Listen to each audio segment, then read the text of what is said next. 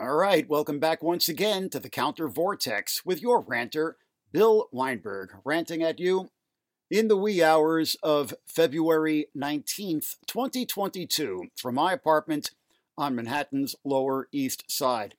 And I guess, you know, like everybody, I'm just like desperately trying to find some reason for optimism here in a uh, world situation that is just getting more grim by the moment, with you know fighting now erupting along the uh, so-called line of contact in the breakaway Donbass region of Ukraine.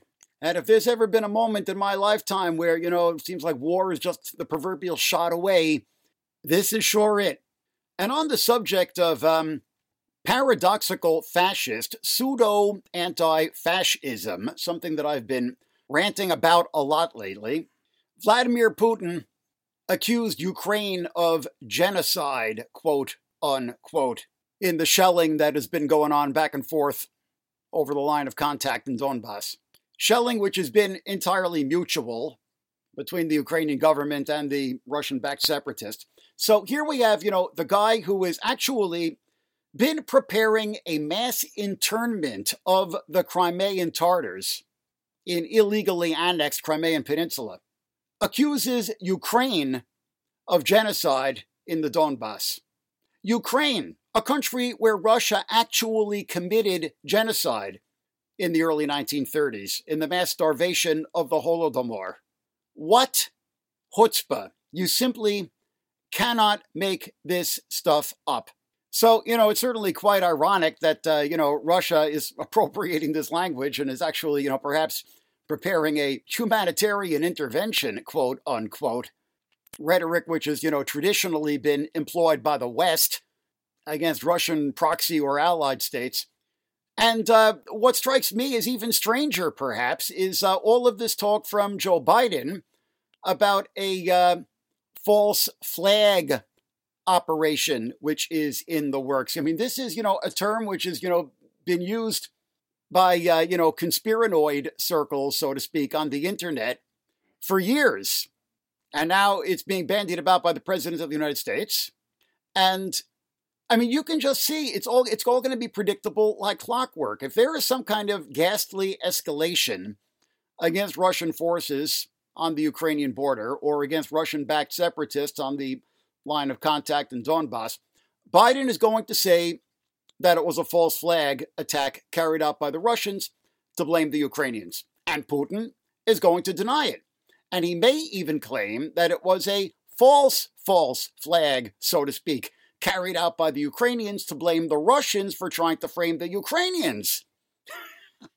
and all of these, you know, conspiranoid lefty types in the West who in the uh, you know the 20 years since 9/11 have been squealing false flag false flag every time a bomb goes off anywhere and blaming every terrorist attack anywhere in the world on the CIA or Mossad well they're all going to believe Putin that it wasn't a false flag attack or if it was it was actually a false false flag attack. It's all utterly predictable it's all utterly tiresome and it's all utterly post truth and dystopian. All right, well, I'm going to be doing a little bit of reading tonight. Going to be discussing a book which is all too timely and relevant, even though it was written quite a few years ago. So, what's going on in the world today, and particularly the utterly, you know, hypocritical and problematic stance of the so called anti war forces in the West. But what actually got me onto this, it's interesting, was, uh, you know, a, a recent book which just came out last year. Uh, I read a very short review of it in um, Foreign Affairs magazine, and I really wanted to, you know, get a copy and discuss it and review it on this podcast. But um, Yale University Press is not responding to my emails, which is very annoying. So, their loss. I'm not going to review the book. And the book is um, entitled, somewhat problematically, A World After Liberalism Philosophers of the Radical Right by Matthew Rose. Now, the uh, subject matter of this book looks um, critically important for this moment. And it looks like it's really well researched, and I really would like to read it. And if Yale University Press ever responds to my emails, maybe one day I will. Uh, my problem with the title is um, that use of the word liberalism. Uh, I really kind of eschew that word. It's become very problematic. It doesn't have any fixed meaning anymore. And in uh, mainstream American political discourse, it's more often than not used as a term of opprobrium by either the left or the right, or sometimes even the center.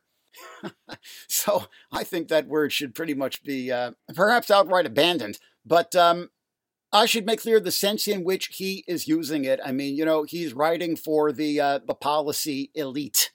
And, you know, policy wonkdom, when they talk about liberalism or the liberal order, they're talking about, you know, the uh, post war order crafted by the West, bourgeois democracy, and free markets. And again, you know, this is not uh, this is not my ideology. I mean, it's kind of problematic on two counts. First, that it's implicitly assuming that the only possible form of democracy is bourgeois democracy, which is a dangerous notion. And um, secondly, it conflates so called free markets with democracy, which is an even more dangerous notion. But um, I certainly do recognize, with this critique in mind that, uh, you know, the liberal order is certainly preferable to fascism. I do not equivocate on that whatsoever. Anyway, just making clear that that's what Matthew Rose means by liberalism. To read this um, very brief review by G. John Ikenberry in the November December 2021 edition of Foreign Affairs of the book a World After Liberalism Philosophers of the Radical Right by Matthew Rose. Across the Western world, right wing activists and movements have grown louder in recent years. As Rose argues in this fascinating book, today's various nationalists, populists, religious traditionalists, and racial supremacists form the vanguard of a conservative revolution with deep roots in the 20th century, and they are now charting a path to a post liberal future. To illuminate the origins of this century's post liberal wave, Rose profiles major intellectual figures of the radical right prominent in the last century. The German historian Oswald Spengler developed an account of world history as a series of cultural struggles rooted in the unbridgeable divides of blood, soil, language, and tradition. Alain de Benoist was a prophet of the French far right in his heyday, developing a theory of folk democracy quote unquote, in which all peoples had the right to protect their customs, cultures, and ethnic identities from the effects of liberalism. Francis Parker Yockey was the preeminent American theorist of authoritarianism, envisioning an alliance between a post liberal America and a post Soviet Russia. To these thinkers, liberal democracy and its hallowed principles represented antiquarian relics of an Enlightenment age that threatened Western culture and identity. They may seem obscure to many readers, but they are well known and well regarded by the adherents of political movements that pose a serious threat to liberalism around the world today. And there was one line in this that I found to be very, very telling indeed.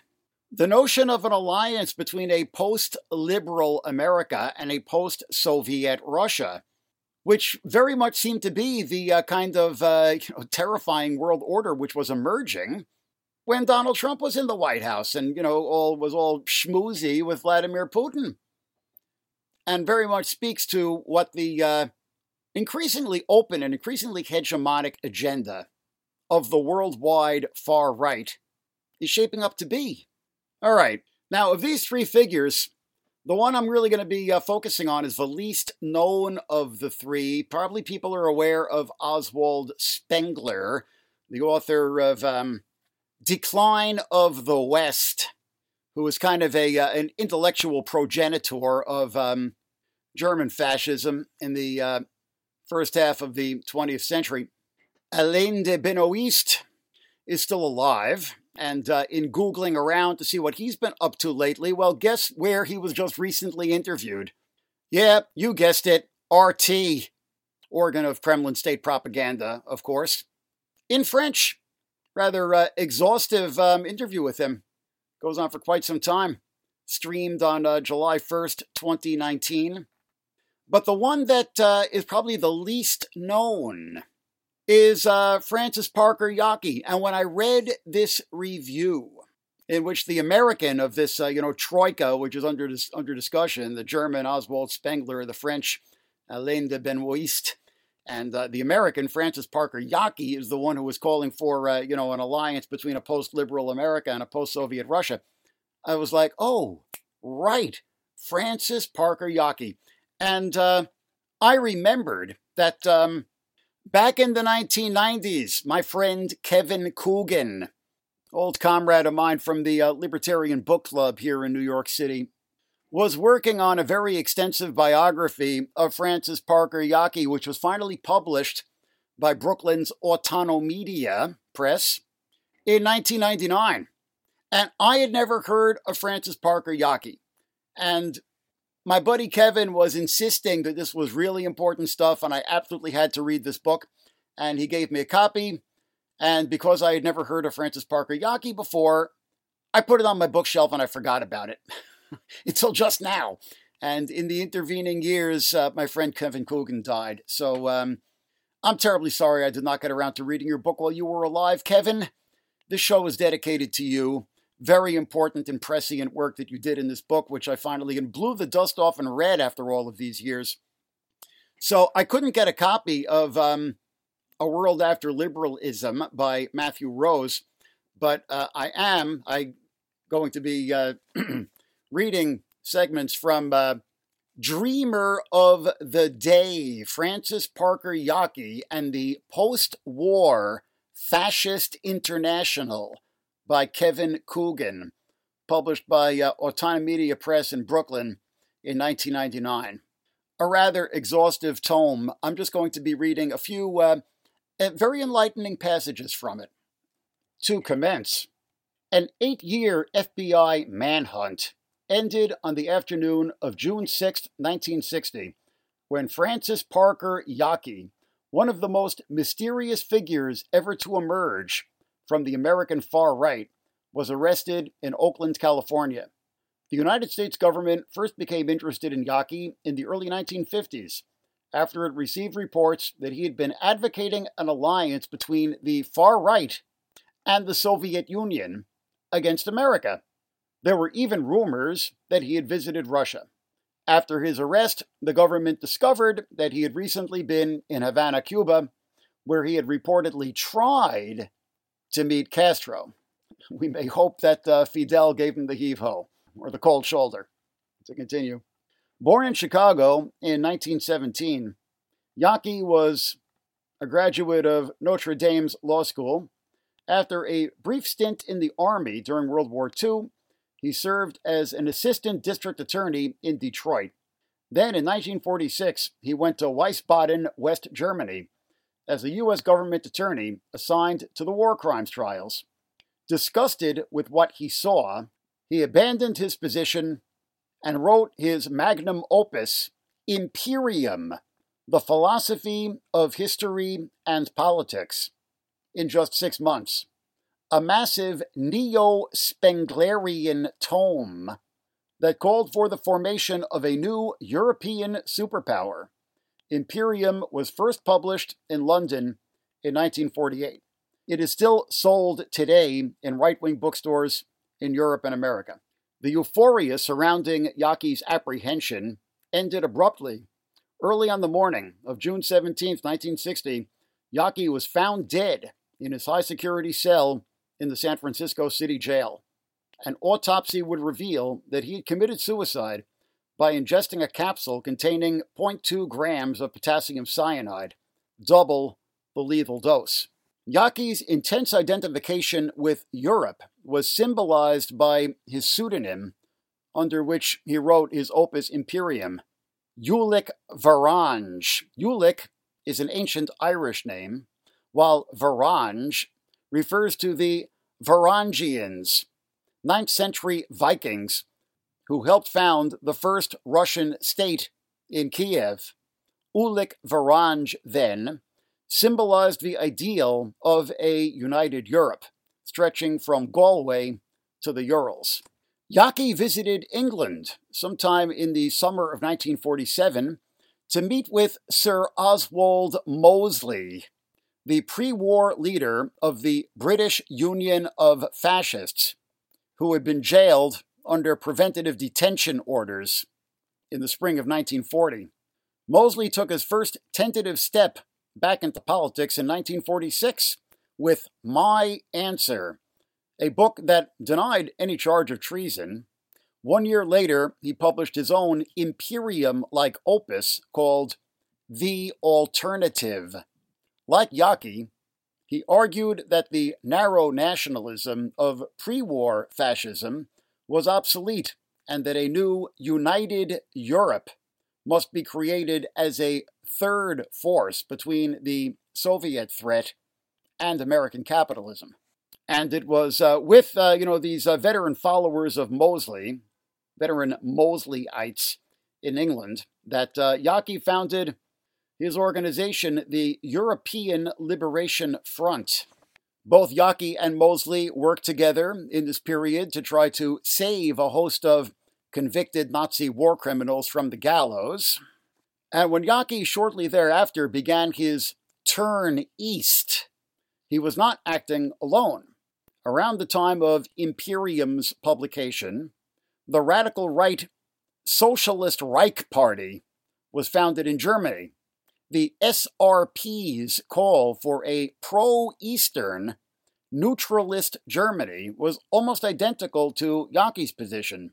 And the ELF, Yockey's group, the European Liberation Front, was in some respects the SRP's British cousin.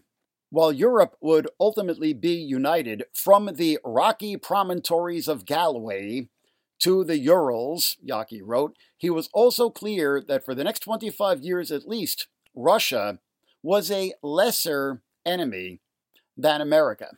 Okay, uh, he also discusses Yockey's interest in the works of Julius Cesare Andrea Evola, early intellectual progenitor of Italian fascism, who was also very popular on the so called alt right today here in the United States. More to say about him later. And uh, Yockey's influence in, uh, in turn on Alain de Benoist.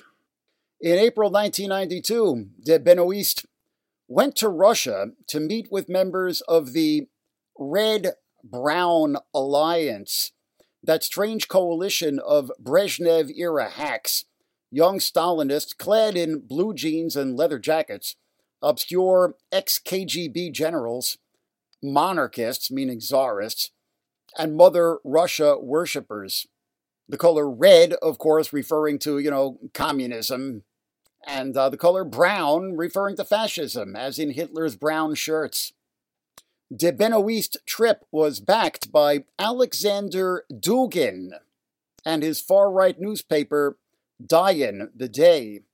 Dugin was at this time a uh, sort of a rising star on the uh, on the Russian far right, and you know first uh, you know promulgating this theory of a red-brown alliance, and was the Russian translator of Julius Evola. And by the time uh, my buddy, my late buddy Kevin Coogan was writing this book in the late 1990s, this agenda had um, already advanced a great deal.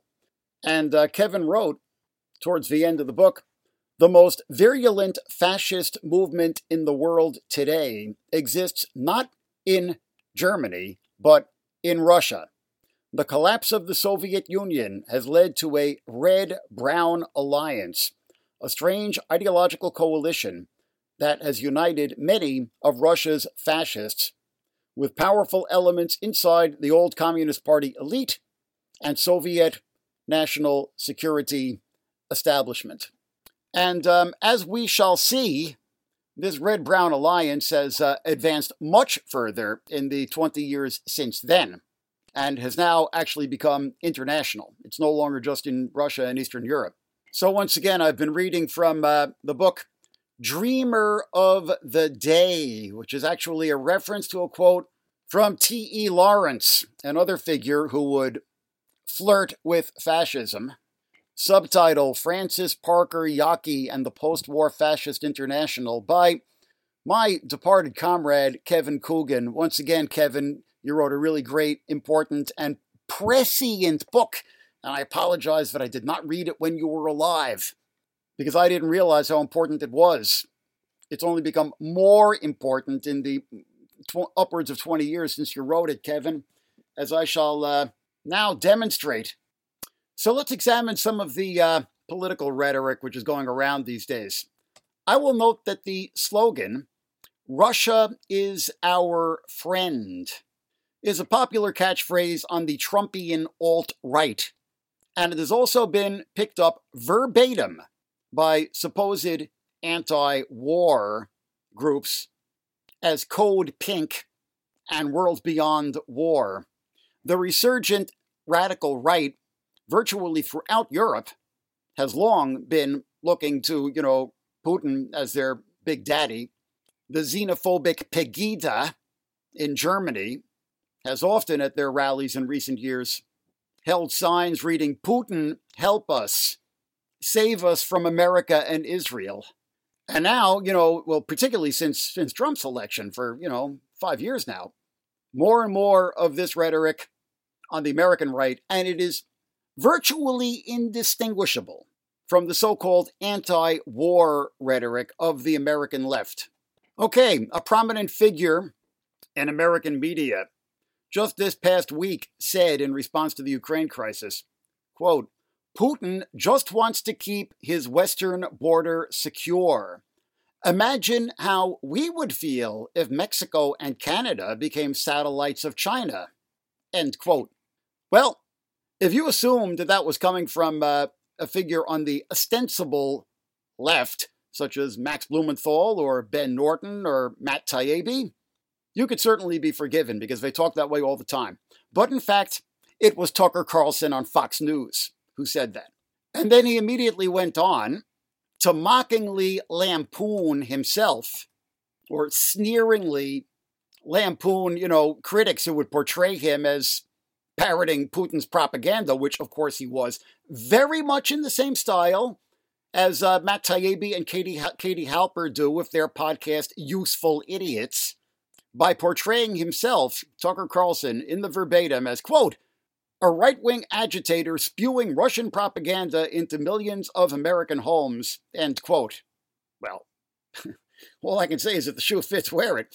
And he also, with unbelievable blatancy, actually referred to Ukraine as a Russian colony, implicitly justifying Russian aggression against the country. So the rhetoric is practically identical on the, you know, Trumpian right and the so-called, you know, poorly named anti-war left. And the, you know, the red brown alliance, which Kevin Coogan wrote about coming together in Russia in the early 1990s, is now converging on the global stage, still led from Russia. And one of the key figures calling for such an alliance in explicit terms is Alexander Dugin who was also mentioned and discussed in the readings from uh, Kevin Coogan's book on Francis Parker Yockey, and is today a very prominent figure in Russia, a uh, political confidant and um, a personal confidant and political guru to Vladimir Putin, sometimes called Putin's Rasputin, and probably, you know, the key Russo nationalist ideologue in the country in terms of, you know, the theoretical or intellectual foundations, if we can use those words, of Russo nationalism. And Dugin is consciously cultivating supposed anti war figures in the West and bringing them together with neo fascists around supporting despots like Putin and his allies and proxies, such as Lukashenko in Belarus and Assad in Syria, in the name of a so called multipolar world. He calls for both sides to, quote, put aside anti communist as well as anti fascist prejudices, which are the instruments in the hands of liberals and globalists with which they keep their enemies divided. End quote. That is a verbatim quote from Alexander Dugin. From his book, 2014, Eurasian Mission An Introduction to Neo Eurasianism. That's what he calls his philosophy, Eurasianism or Neo Eurasianism. Obvious echoes of uh, Francis Parker Yockey's vision of a united Europe from Galway to the Urals. Although in Dugin's vision, it would be a united Eurasia from Galway to Vladivostok. And uh, in one very telling episode, December 2014 saw an international Duginist conference in Moscow on the quote, right of peoples to self determination and building a multipolar world, end quote, bringing together various Euro fascist formations. The participants included a delegation of American leftists representing particularly the group's International Action Center and the United Anti War Coalition, or UNAC. Now, for those who follow such arcana, both of these are entities that are ultimately the spawn of the Workers' World Party, a sort of a uh, retro Stalinist and post Trotskyist faction, which um, has its origins in a uh, a split in the um, Trotskyist Socialist Workers' Party here in the United States in 1956. The faction that supported the Soviet invasion of Hungary that year broke away from the SWP to form the Workers' World Party, which has unfortunately, ever since the Vietnam era, really been hegemonic in so called anti war politics in the United States, and really began adopting an explicitly red brown politics, so to speak, in the post Cold War era, particularly around uh, the former Yugoslavia and Bosnia, where they militantly took the side of Slobodan Milosevic and the Bosnian Serbs.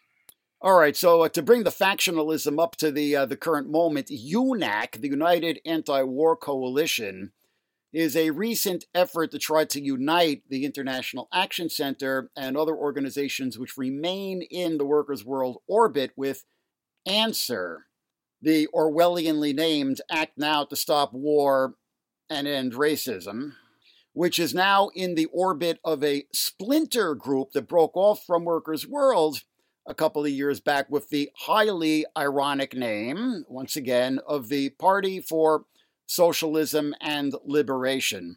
Yeah, I think that uh, answer should actually stand for act now to support war and enable racism.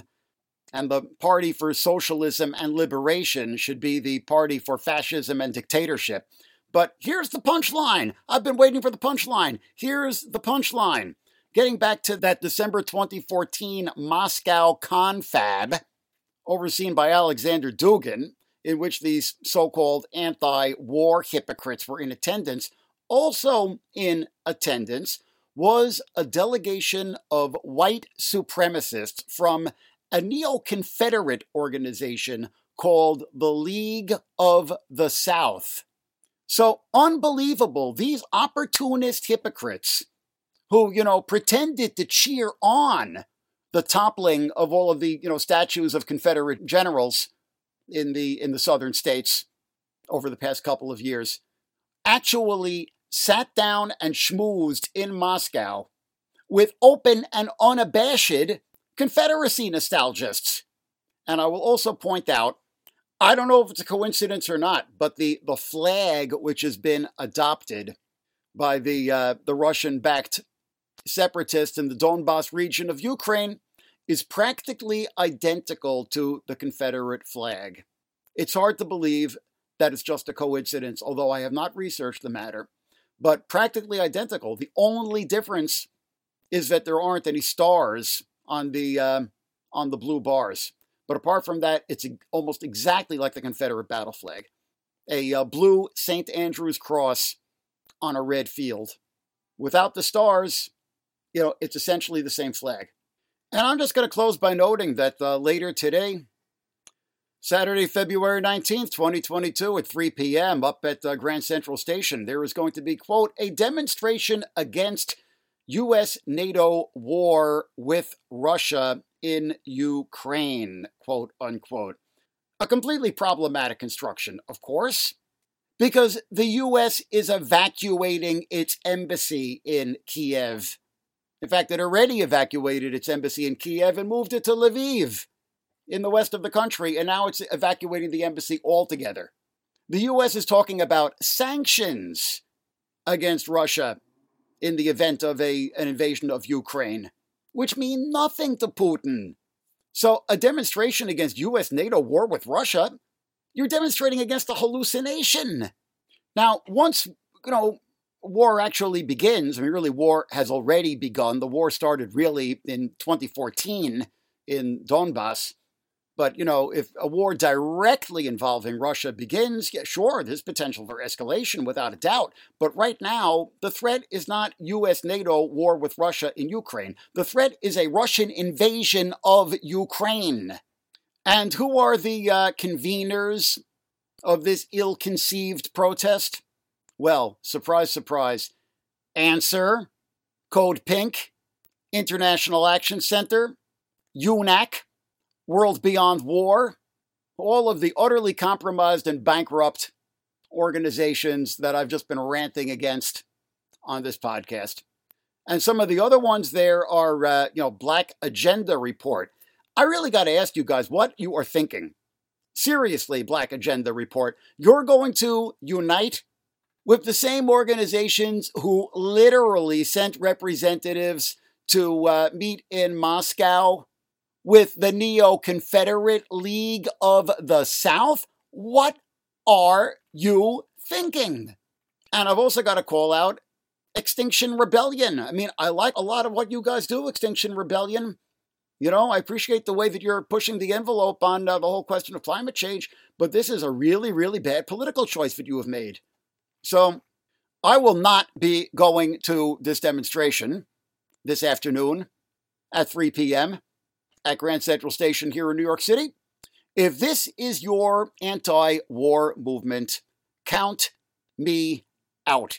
Any genuine anti war position has got to begin first and foremost with demands on the aggressor. And in this case, that means Vladimir Putin. In, and instead, the so called anti war voices in New York and the United States and the West are serving as a stateside extension or Western extension of Vladimir Putin's propaganda apparatus. The anti war movement in the US has become a pro fascist and pro war pseudo pacifist movement in the tradition of Charles Lindbergh and Oswald Mosley. I'm not going to win any friends by saying this, but it has to be said watch my website countervortex.org. We will certainly be, uh, you know, following events in Ukraine very intimately. This has been Bill Weinberg with the Counter Vortex. Check us out online at countervortex.org. Please support us on Patreon. Join the Counter Vortex. Join the resistance. And rant on you next time.